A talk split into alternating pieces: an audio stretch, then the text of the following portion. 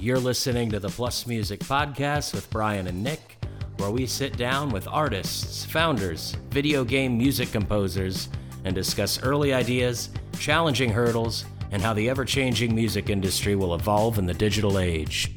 Today we're sitting down with film, TV, and video game composer Paul Leonard Morgan. Paul joins us from his studio and chats with us about being a BAFTA award winning, Emmy nominated composer and producer, known mostly for his cinematic style that fuses orchestra with electronica. He talks more about his experiences from jumping into the composer profession, all the way to composing for Universal Studios' highest grossing film, Despicable Me 2, as well as other feature films like Limitless and Dredd, to name a few. He talks to us about his composing the scores for such video games as EA Games' flagship titles Battlefield Hardline, as well as Warhammer Dawn of War 3, and his upcoming project Dynasty, where he collaborates with the great Philip Glass. Here's more from Paul now. Thank you for having me. God, it's like Uh, this is your uh, life. Yes, exactly. this is what you've been up to in the last five thousand years. Exactly. Previous guests usually take that recording with them, and when they meet new people, they just hit play. And... Next time I go out with my mates, I say it back. good. So Paul, uh, you know, let's go back a little bit. Like, how does one get into composition and be doing that? How, how, where'd you get? You start in bands? Like, where'd you start in music? Still trying to work that one out. Um, yeah, I studied at the well, they call it the Conservatoire now in, in Scotland, in Glasgow. Uh, was then the Royal Scottish Academy of Music and Drama, um, and I studied film music. Except I didn't because the teacher fucked off to Hollywood after a term. So basically, I sat there for three years and was learning. I had a wonderful other teacher there who taught me about orchestration, all that kind of stuff. But Glasgow is this really buzzing music scene. Um, so there was one studio in Glasgow, and in my last year at the academy, I started working with bands there. And they were just like, oh, there's that classical dude. He can do some string arrangements for our bands. So it's bands like Belle and Sebastian and Mogwai and the guys from Snow Patrol and all that kind of stuff. So it was, it was, it was, it always sounds like a name drop, but it really wasn't. It was just like we all just hung out in the same bar together. You know, So Yeah. it's like there's one bar next to the studio, and if someone needed strings, they'd give me a shout. There's a producer there called Tony Doogan, who still really good mate in Glasgow, and he produces everybody. So yeah, so I started working with the bands, and then I think I did, a couple of short films, and then someone said, "Oh, that's quite good. Come and score this thing," and I got BAFTA for that. And then someone said, "Come and score this thing," and I don't know. There was this nice synergy between bands and films and films and bands where you know everyone likes the cinematic style and the bands like the cinematic and the films like the fact that you work with bands and i don't know i've never intentionally set out to do a certain style i just like hanging out with musicians really Mhm. yeah, Um, but you you you also didn't have to do the the, the band grind, the getting in the van, and the the sleeping on know floors.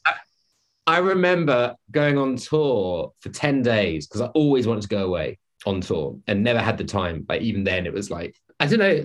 The time is this thing that I just never seem to have enough of. So it's like, so this band that I was working with, a band called Astrid, and they said, well, look, you've just split up with your girlfriend of like seven years or whatever.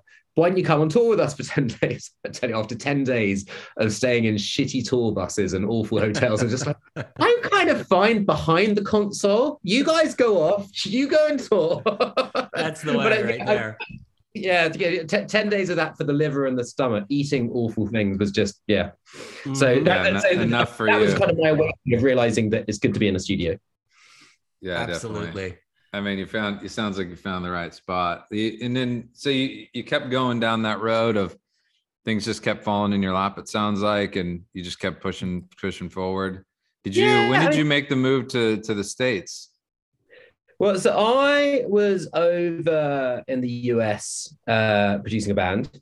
This was about 10, oh God, 11 years ago. Um, and then I got a phone call saying, Hey, do you want to um, pitch for a film? I was like, Sure. Don't know what I'm doing, uh, but I will happily pitch it. What do I do? Um, and that was Limitless. So I got it. Um, but I think previously I'd done the US Olympic anthem. So there were some people that had heard of me anyway. And then they were like, oh, yeah, that's the dude that did blah and blah and blah. So, you know, it always Mm-hmm. It's kind of you, know, you, have all these things. No one over here has heard of BAFTAs, whereas in the UK they're quite big. So it's like, okay, he's got a BAFTA. Yeah, I'm sure that's fine, but what the hell's that? Anyway, so but yeah, so I did I did a pitch for this film, Limitless. Director liked it, Neil Burger, wonderful guy. Um, got the film and it went to number one. So from there, it just kind of it always helps jokes aside you know if you have something that people have heard of but even i mean that's entertainment stepping back a second you say you pitched it and you got the gig, but there had to be this moment of, okay, I'm going to throw this out there. I'm pitching it. But then you get the call that you actually got the gig. Uh-huh. There had to be a celebration in that. That's at least, I mean, that cast, that director, you know that now you're going to be a part of something that's going to reach a massive audience. That's got to be pretty. You see, you read into it way more than I do. Nah, I do. I do. Yeah. I, I mean, I'd done a lot of films in the UK. I'd done a lot of TV in the UK. I hadn't done anything over here, but it wasn't an intentional thing of I'm going to go to America and make it. It was a case of I was overproducing a band, and so it's like, yay, it was great. But I'd literally just got off the plane back to the UK for Christmas when I got the call saying, "Hey, you know, we like it," and I, I think I had three weeks to do the entire film. But you're right in the sense that I was in my studio in Glasgow. You've got Robert De Niro and Bradley Cooper looking down at you from the screen, and there's little old me from Glasgow kind of going like, "This is quite cool." But I remember when I got the call from the music supervisor because my wife always tells the story of I was in the uh, the lounge. What do you guys call it over here? The living room, the den, whatever. Mm-hmm. Um, and it was snowing in Glasgow. It's fucking cold. It always is. Um, and she had been out with a couple of mates uh, for dinner and I got the call while she was out. And I remember getting the call. I was just sat there a bit shell shocked. And as soon as she got back, I ran out of the house. I was out in the snow going, I got it, got the gig, got the gig, got the gig. Yes. Apparently, yes. I, I, didn't have any shoes on. So, or socks or anything, because I've been in the lounge. So I was like, fuck, it's cold. I need to get back.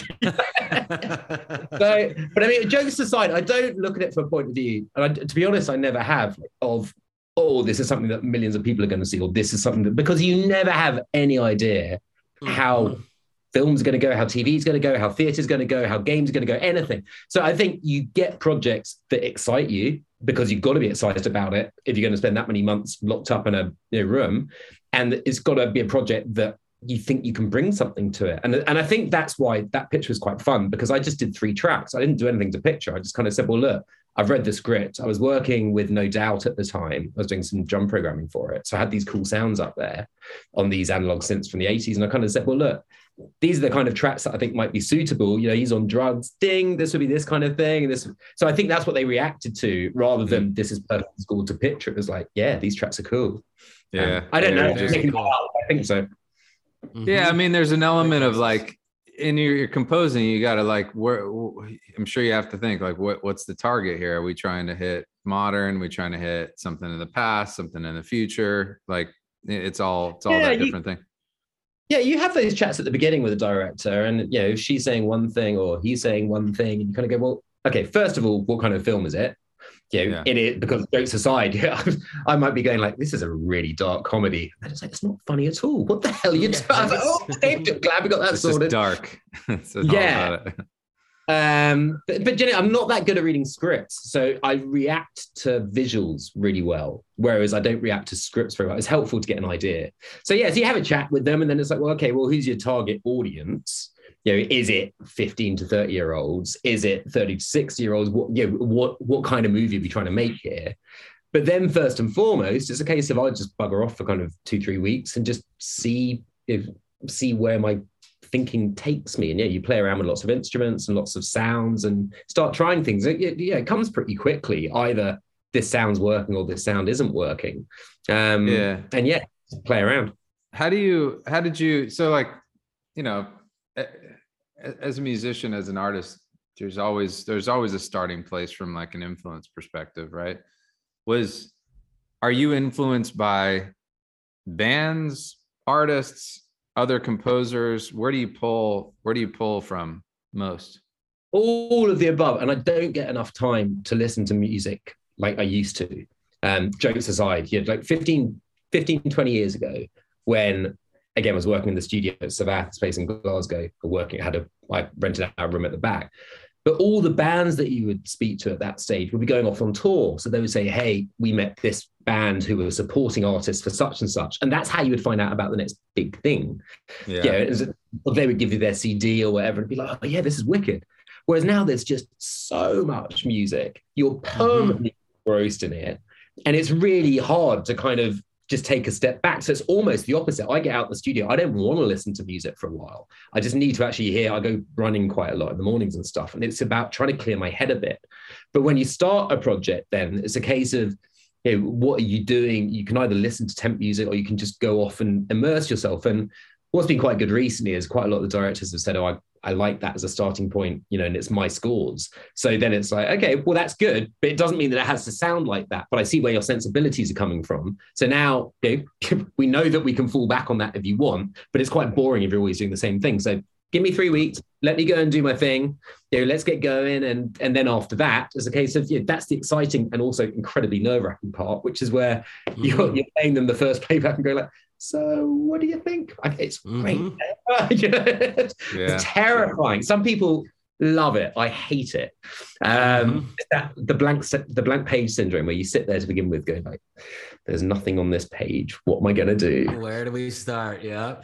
So, gosh, I find it, I'm I'm curious to know you've done giant movies and giant games. If we were to shift for a second to your thinking and just the process in between, you know, what kind of job do you got to do to get into a video game composition as opposed to clear your head for a movie?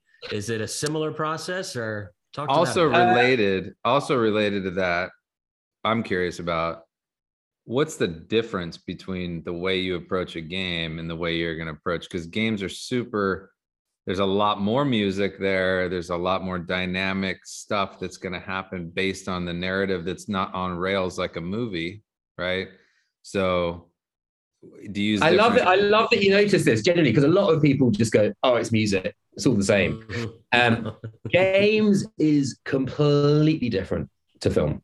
Um, I say film, film, TV, you know, uh, because film and TV, you're scoring to a specific thing. So it's like, well, here's the sequence. Person's running, person pulls out a gun, person does whatever.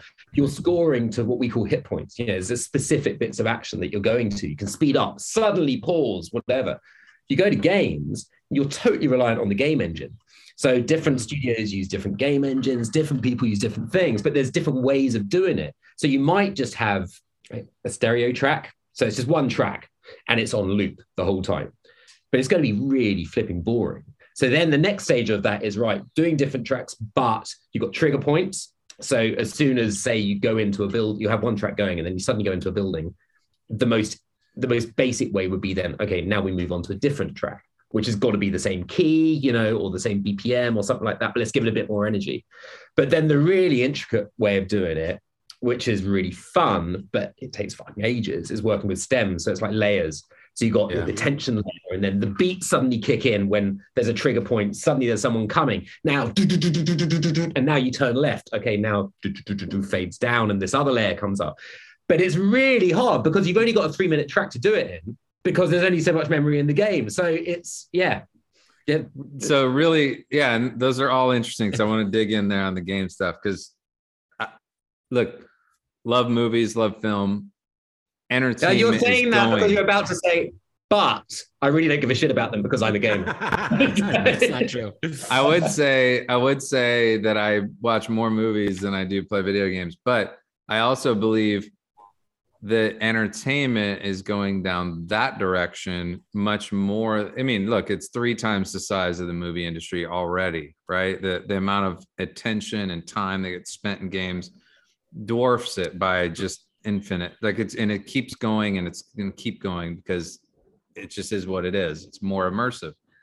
Now you're saying so as a as the technician and the and the composer for these for these games you, you mentioned a couple things. One you have to be able to program it in. Uh, is the game are they are they require is it part of your job? Are they do you have to actually program it in to make it make Oh, sense to okay. them So it depends who you are. I couldn't do that. I got no idea. I mean, there's a program called Mhm. Wwise. Lots of people use.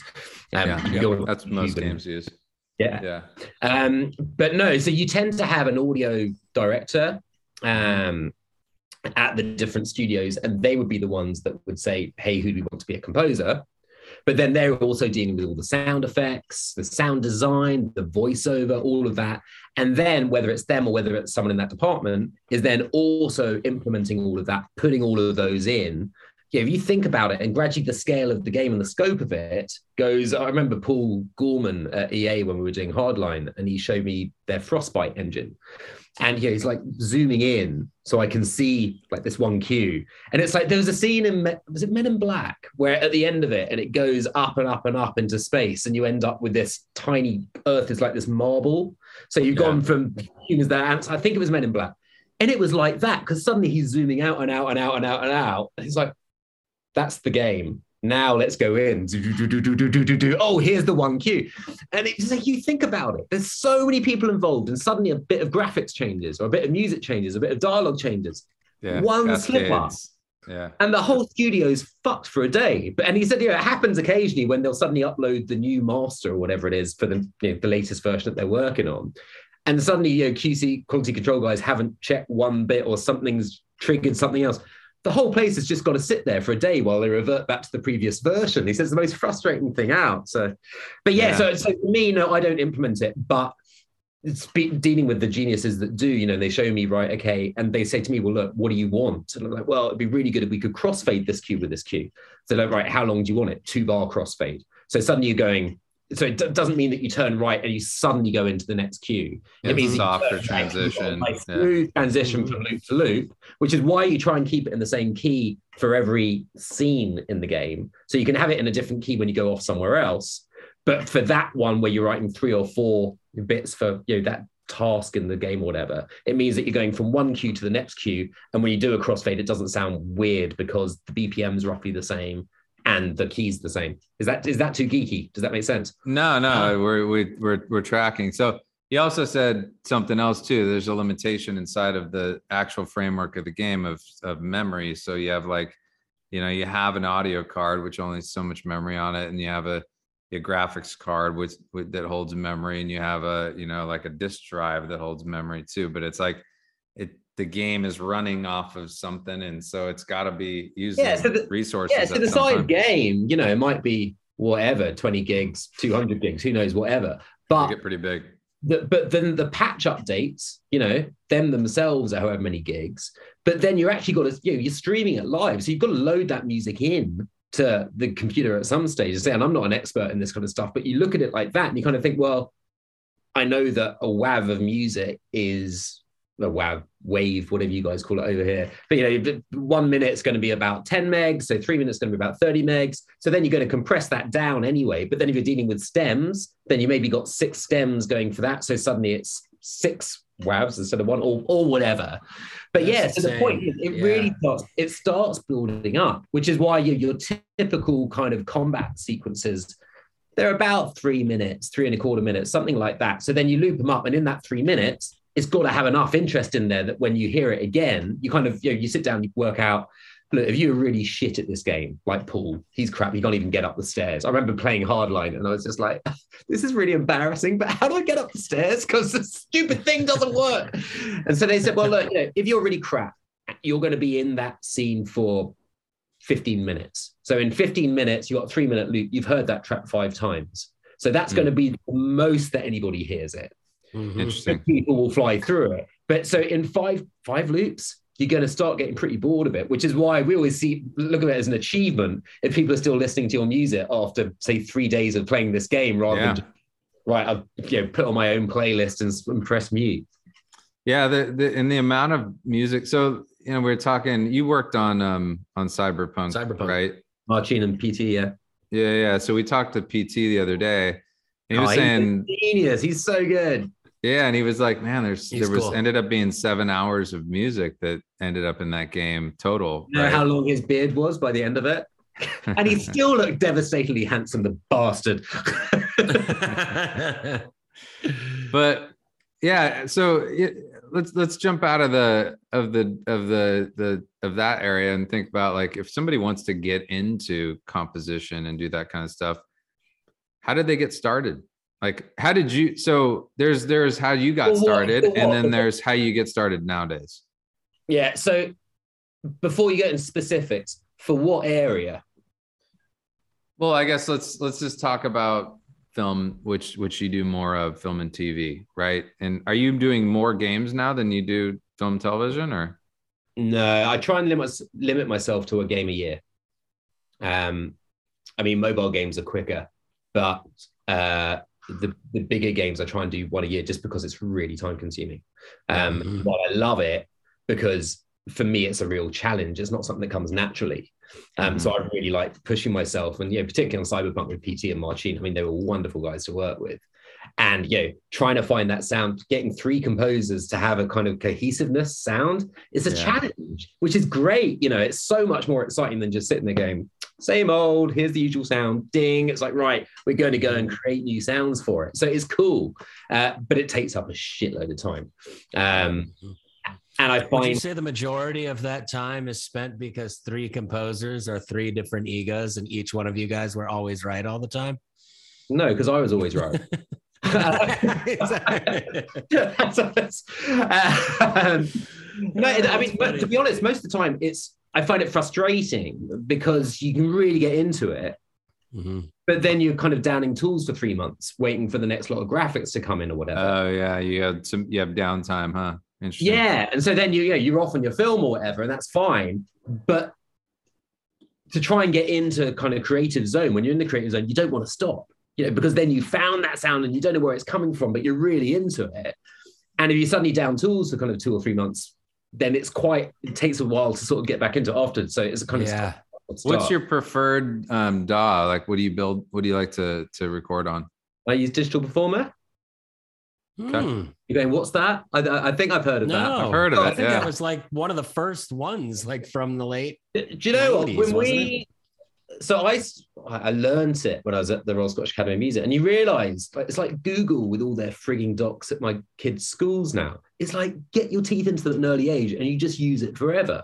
Because that, for like Danny Elfman uses it, I use it, yeah, various people use it. I think Michael Giacchino uses it. But I was doing a thing with UCLA, UCS, I think it was UCLA uh, last week, week before, and I was chatting away to a bunch of their students who were insanely talented. We will get back to your uh, conversation in a minute. Uh, they're insanely talented, but they only you know, they only use one DAW. And I'm like, look, if you want to work with other composers, whether it's me or whoever, you need to have, you don't need to know it inside out, but you've got to be able to use whether it's Cubase, whether it's Logic, whether it's this. Yeah, they all fundamentally do the same thing. So it's not Yeah. that hard to You kind just of need to know your way around them. Yeah. yeah, completely. And they're just, oh, haven't thought of that. Um, so yeah, but so as far as like how you get into it, for film, I mean, for me when I was starting out, as I say, it was just a case of I was just getting in touch with everybody, just going like, oh yeah, I, you know, I love writing music. And when people talk about film music, I mean, what is film music genuinely? It's like music that's attached to film. Now it's like anything goes. It doesn't make any difference what genre it is. It can be like electronic, it can be orchestral, it can fuse the two, it can have no melodies, it can have lots of melodies. You know, it's wicked. It's a brilliant time to be writing music. Yeah. But the downside of it is it's sort of like well, people go, Oh, I want to write film music.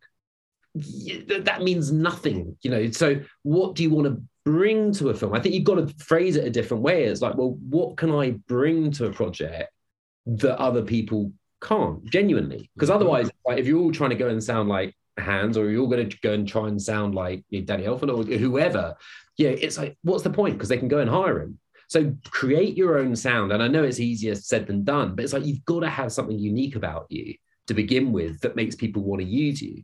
So it's like you try, you've got to try and develop your style at the same time as pestering 5,000 people at art schools, at colleges, at local places. You want to find people that are the same kind of starting out as you. And that for me, that director was a guy called David Mackenzie. Um, so I did all of his short films. And then he's gone on, he was nominated for an Oscar a couple of years ago, not with a job that I did, but just I met with him the other day. He's now in LA for I think a little while. We went and had coffee. I hadn't seen him for about 10 years. And it was like, oh, dude, look at you. And I was like, dude, look at you. You know, it was, but it was Mhm. really nice because it's not a case of competition. It's just a case of it's you gradually see people, you know, taking different paths, but the same paths and where they go. And in the end, you kind of Yeah. go, yeah, that's cool. So you've got, yeah, you've just so in, that's a very long, boring way of saying you've got to go and find your people. You know, you got to go. You got to hustle it. Yeah, Yeah, you got to Gotta hustle your a way in. network. Yeah, it's all about that. Mhm. But at the same time, I'm shit at hustling because I hate it because I'm just kind of me.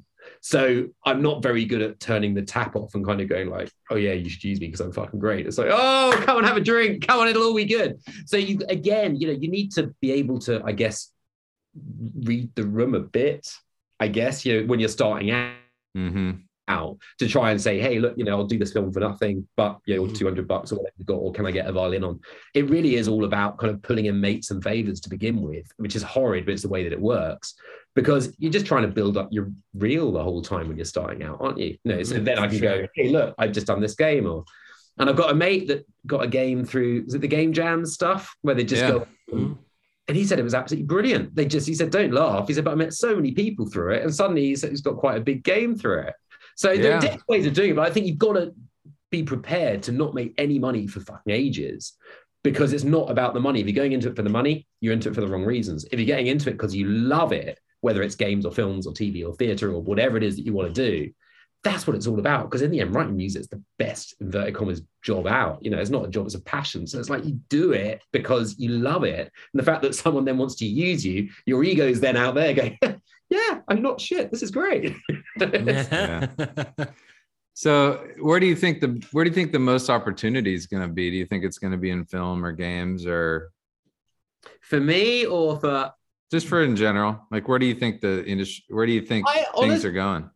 I don't think film's going away. Yeah, I know everybody goes, oh, it's the death of cinema and the death of it. Everything has transformed and everything has evolved always. TV used to be the poor relation 10 years ago. Everyone be like, Now it's like You're- yeah, you're doing- super great, longer.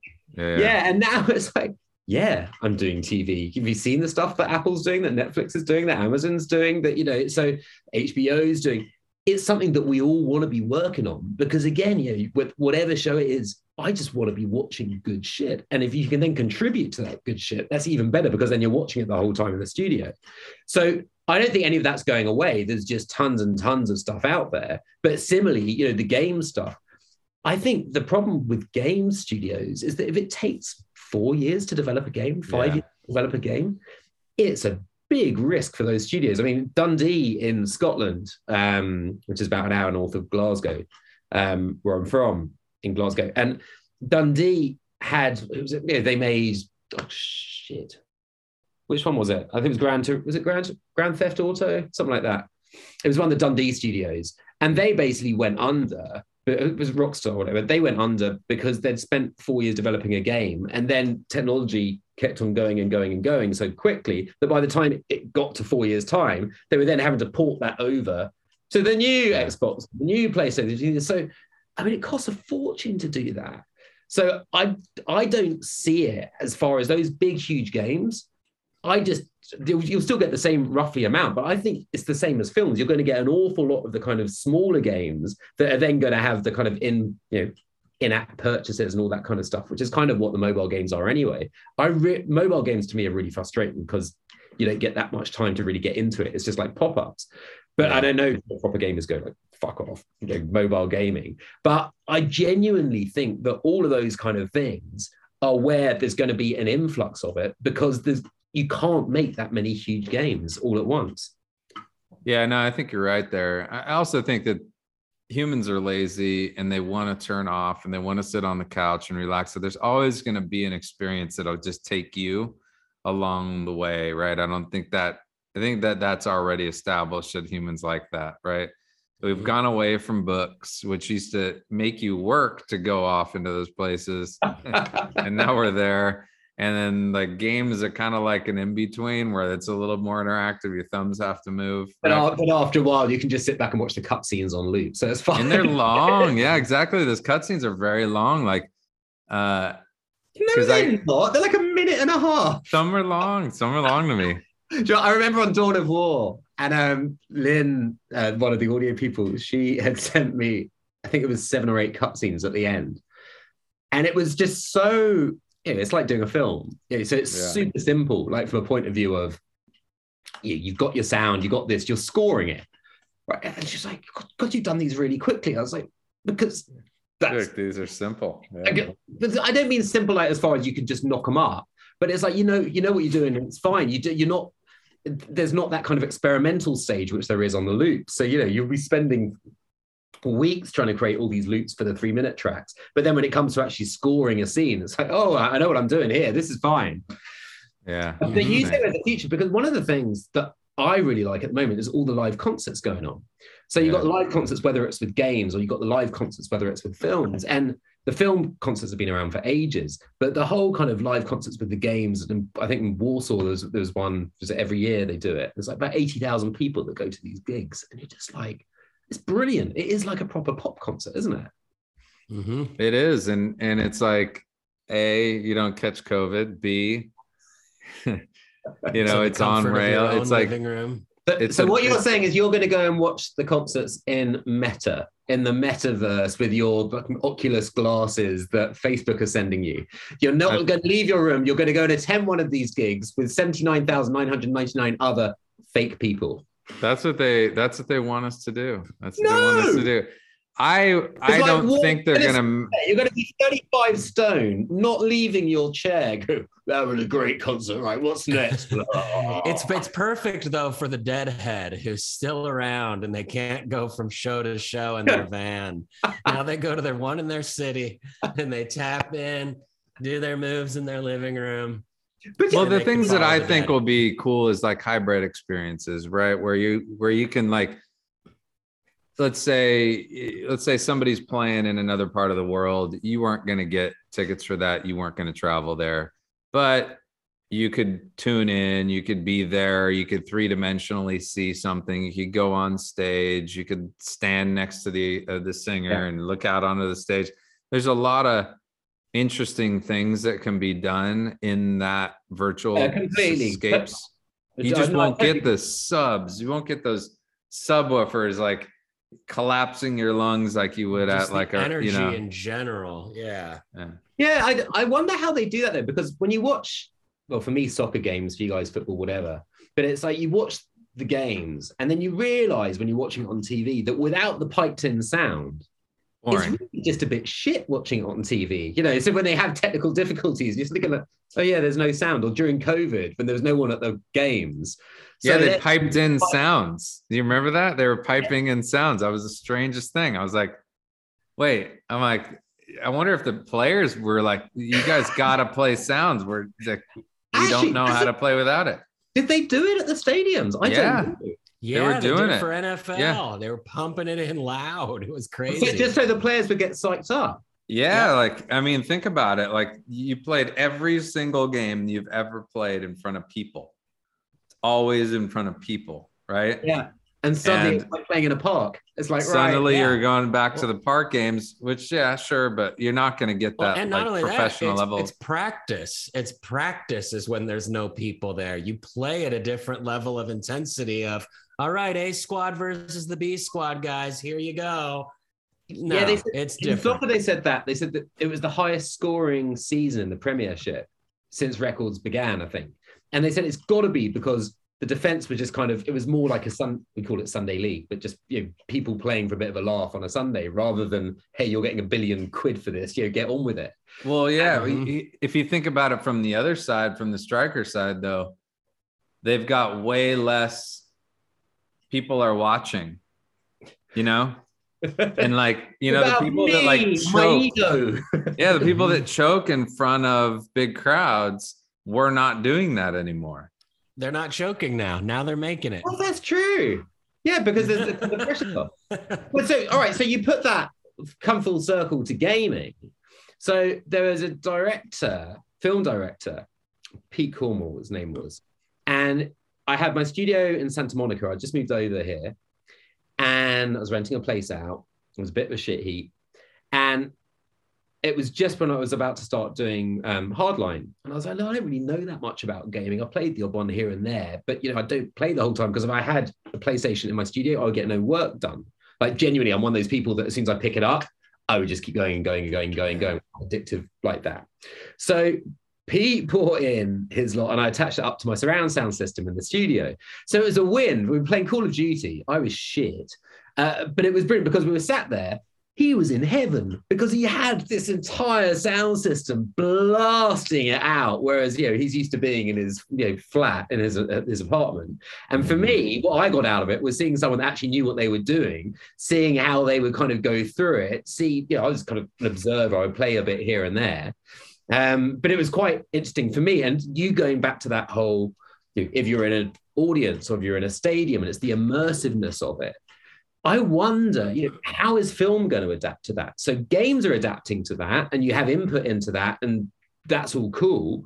But as far as film goes, you've seen the very basic interactive things that Netflix have got. Like, do you ever watch Bear Grylls? You have no idea who Bear Grylls is. Bear Grylls is like yeah, an SAS guy. The only uh, one like I've the, seen on Netflix was the kind of. Yeah, kind of, but not with animals. He drinks his own piss quite a lot because he's like, now imagine. Oh yeah, the, that's the guy with the that's the dude with the with the like knife line and like like he's a total yeah yeah I know him. Mm-hmm. So he's so my kids are really into him because they're just like, well, it's brilliant because you can do interactive stuff. So I was all, what do you mean? Because yeah, I can never get out of here. So they go, well, look, press the red button. So, do you want him to die? Do you want him to do this? Do you want him to jump? Do you want him to parachute? Do you want him to do this? And it's quite, I mean, it's very basic, but it's still quite cool because it's like the old role playing games, of like books. We're going, if you want to turn left, turn to page 47. If you want to turn right, turn mm, to. I love those. Choose your own adventure. Yeah. Yeah. So, I love it. Uh, you know how much those books go for now? No. it's, it's really sad because I was looking the other day, going, I remember the brown cover on it, and it wasn't Dungeons and Dragons, it was something else. I went on to it. Something like two and a half thousand dollars for the series of eight now because they're not they're not digital they haven't repressed them, so they're just. It's like I don't give a shit what condition they are. I just want to play them. It's cool. Yeah. But yeah, so it's the, well, so it's the version of that.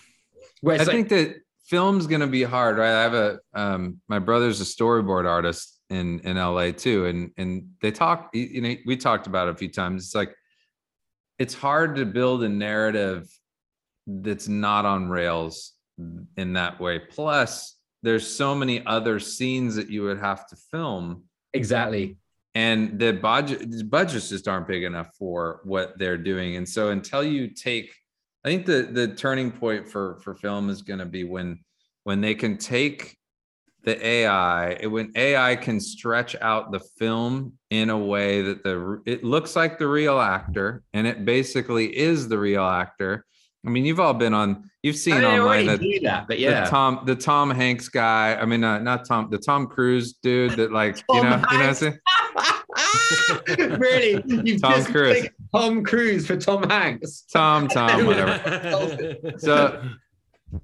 in that world, you that world you could get you could get stunt doubles, you could get body doubles to do the extra scenes, you could do a bunch of stuff when you start to computerize. Well, they did not they? Was it in Star Wars they did that? They did that with Hamill, yeah, to on the TV show too to make him younger. Right. No, they did it with uh, and they still needed to superimpose him on some of the stuff. Yeah, well, there was the the um, what's her name, uh, Princess Leia. What's her real name? Um, Carrie Fisher. Carrie Fisher. She passed away, so they had to finish out some of the scenes, and they had to do, you know. So there's they've been doing it. To your point, that's how they'll do it. They're gonna have to. Ex- it, in order to make it interactive, they have to use employ AI and make things go farther than they could have done on set. But then, how could it be interactive? That's the thing, though. It's like games, it makes sense because you're there with your, you know, you have a controller. Yeah. But if you are watching a film, what's the? They tried to do it with that that creepy the, ass the black, British show. It's the Black Black, black Mirror tried. No, Black, black Mirror, Mirror tried to do it, and it was it wasn't I very good. That was Netflix.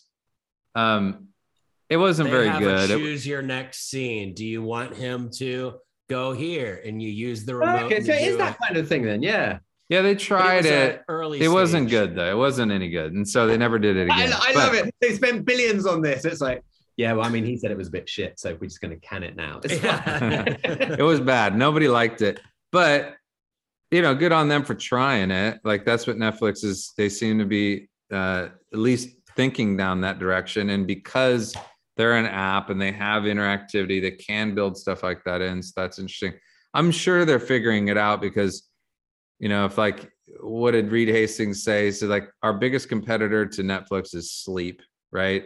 But after that, after that, the biggest competitor to Netflix and other other other streaming platforms is gaming. Really, at this point, Yeah. you know, from attention. Well, it's it's things to spend your time on, and this was quite interesting. I did a show called Tales from the Loop, uh, which was an Amazon series, and I scored Mhm. class.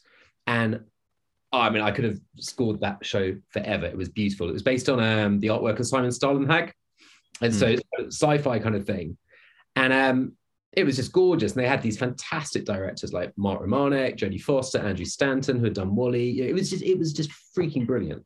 But the point is, it was supposed to come out, or it did come out, April 2020. So they had like great big launch ready to go, and it was the week that COVID hit. So Hmm. then, well, okay. And what was really weird was that someone took a picture of Tales from the Loop on Times Square on this massive billboard going up. there. Zero people. No people. And the whole thing of Tales from the Loop is that it's a kind of post, it's not post apocalyptic, but it's this very Yeah. weird, you know, weird vibe with no one around and robots and all this kind of stuff. And it was just like that. Oh, my- you, you couldn't have almost paid for publicity like that in the sense that here's a weird billboard with no one around him. And he might as well have been doing 28 days later or something. You know, it was so strange. But then the issue they had was how do you get people to hear about your show when it's all everybody's doing is you're just online. No one's watching billboards anymore because no one's out seeing billboards. So how you actually then go and market a show and how you market it differently from everybody else. Because after a while, it reached saturation point. It like there were so many new show, new shows out because well, we got whether it's a film or a series or whatever, we're just going to put it on streaming. So it was really freaking hard to what, what's that phrase? You get yourself heard above the noise or whatever. It's just mm-hmm. very hard, I think, for any of the streamers after a while to kind of go, we've got something unique here. Yeah, yeah, yeah, sure. Just put it in the queue. I'll watch it in 20 weeks' time when I've watched everything else. It's, com- it's becoming like that, but now you have because you know Netflix had this. They were they were the ones in front of content creation being they you know they're they just were just pumping out stuff, and then I saw the quality of this of the writing kind of go down. They would spend their money on the actor and like just execution from a storyline wouldn't be so great. But then HBO starts really pumping out great shows. You've got Apple pumping out great shows. You've got everybody putting, you know, and like even Amazon's got some solid shows. And those, even Amazon. You see, Amazon's the weird one because you never think. I don't think. I never think of going to them first to watch watch them. It's either an Apple TV or I'm pressing the Netflix button on my remote. But I'm never necessarily thinking about pressing Amazon. But when you go into Amazon, they've got some yeah, amazing stuff on. Mhm. cool shit. Like Hanna was a great show, you know, like, and they Mhm. have a, they have I have, go there to buy soap and toothpaste. and and but that but they have music too. If you've got Prime, you also have pr- Amazon Music, and who goes there? It's already there. You have that service. You pay for it. You just don't use it. Yeah, but then you kind of, is it because it's free? So then you kind of think, well, you know, what have they got? It's a little limited, to be honest. It's a slightly limited catalog. It's not everything that Spotify has, but Spotify's already got you in their algorithm sites. Sure. So they got you right there if you've been spending your time there. I, you know, I've never really done. I've had Apple Music on my phone for free when I get my phones. There's I've like they always give you the either. three. I've never used it, right? Me neither. Because it's nice, but it's just not Spotify, and Yeah, it is what what it I do. You're- yeah. You're invested in the one that you're paying for. So with Amazon, again, and it's not poo-pooing the Amazon TV at all because the stuff they do is fucking brilliant. But it's still not my first thought. I think because well, I know I pay for Netflix, I know I pay for HBO, I pay for Paramount with the soccer, or yeah, whatever. I, in my head, I know what I'm paying Yeah. for. I just I keep forgetting about Amazon TV. I don't know why. It's if they, Sorry, it- they might- they might yeah, so many it's- things. I'm sorry. it's the bundle thing. So you're you're right. People value what they what they perceive they've paid for, right? It just is what it is. And um, you What know, they call it? freemium. I think they called it. But little do you Well- know, you pay 129 bucks a year for Amazon. So you break that down, you're actually paying more for Amazon monthly than you are for any other streaming service that you pay It's a for. we have eleven dollars a month for one of their services. It's a bargain when you really break it down. It is, dude. We have our own personal delivery driver. We get so Yeah. much stuff delivered here. He's just this like, episode brought to you Come in for by. Amazon. Amazon, yeah. and we do not monetize, but no, it's uh, yeah, we do. well, Paul, I, I, we could we could keep going forever. Um, what, what do do you a work? Is there Oh, anything you can? crazy, yeah. Is there anything you can tell us that you're that's coming out that you're working on now that's that's not top secret? What's next? what am I working on? Working on a film with Errol Morris. So that's really good fun. We've got a new, I was doing a thing with Philip Glass called The Green Veil. That's premiering at Tribeca in four weeks' time. Nice. say. Something like that. Um, and there's a film which I can't talk about yet, uh, which is super exciting. So yeah, I just, just is it Well, is we have the kind of not getting out of the studio much at the moment, but yeah. Yeah, that's cool. Sounds fun though. Can't wait to hear them. Very cool. Um, do Well, you have? for Uh, having me, people. yeah, of course, man. Um, what? Uh, where can people find more of what you do? Do you have a Spotify page set up for all your I'm all your so pieces? shit, probably. I don't know. Google it. I've got a website which was probably updated in about 1953. No, you've got Instagram. I'm quite active on. Twitter, I'm pretty active on for now. We'll see. Uh, but Twitter, I'm pretty active on. Instagram, I'm Until, active. until Elon takes over, you you might change. Yeah, I, I haven't. I haven't got into TikTok because it's one thing to. Yeah, I think I'm past it, so it's all good. But yeah, go find me on Instagram or go find me on Twitter. Come say hi. Cool. We'll put it in the show notes. We'll, we'll ah, put those there for everybody. Paul, it's been great. Great nice. chatting with you, Paul. All right, man. We'll have you back again soon. Oh, give me a Thanks, year. I have more chat by then. Sounds good. Take care, man. See ya.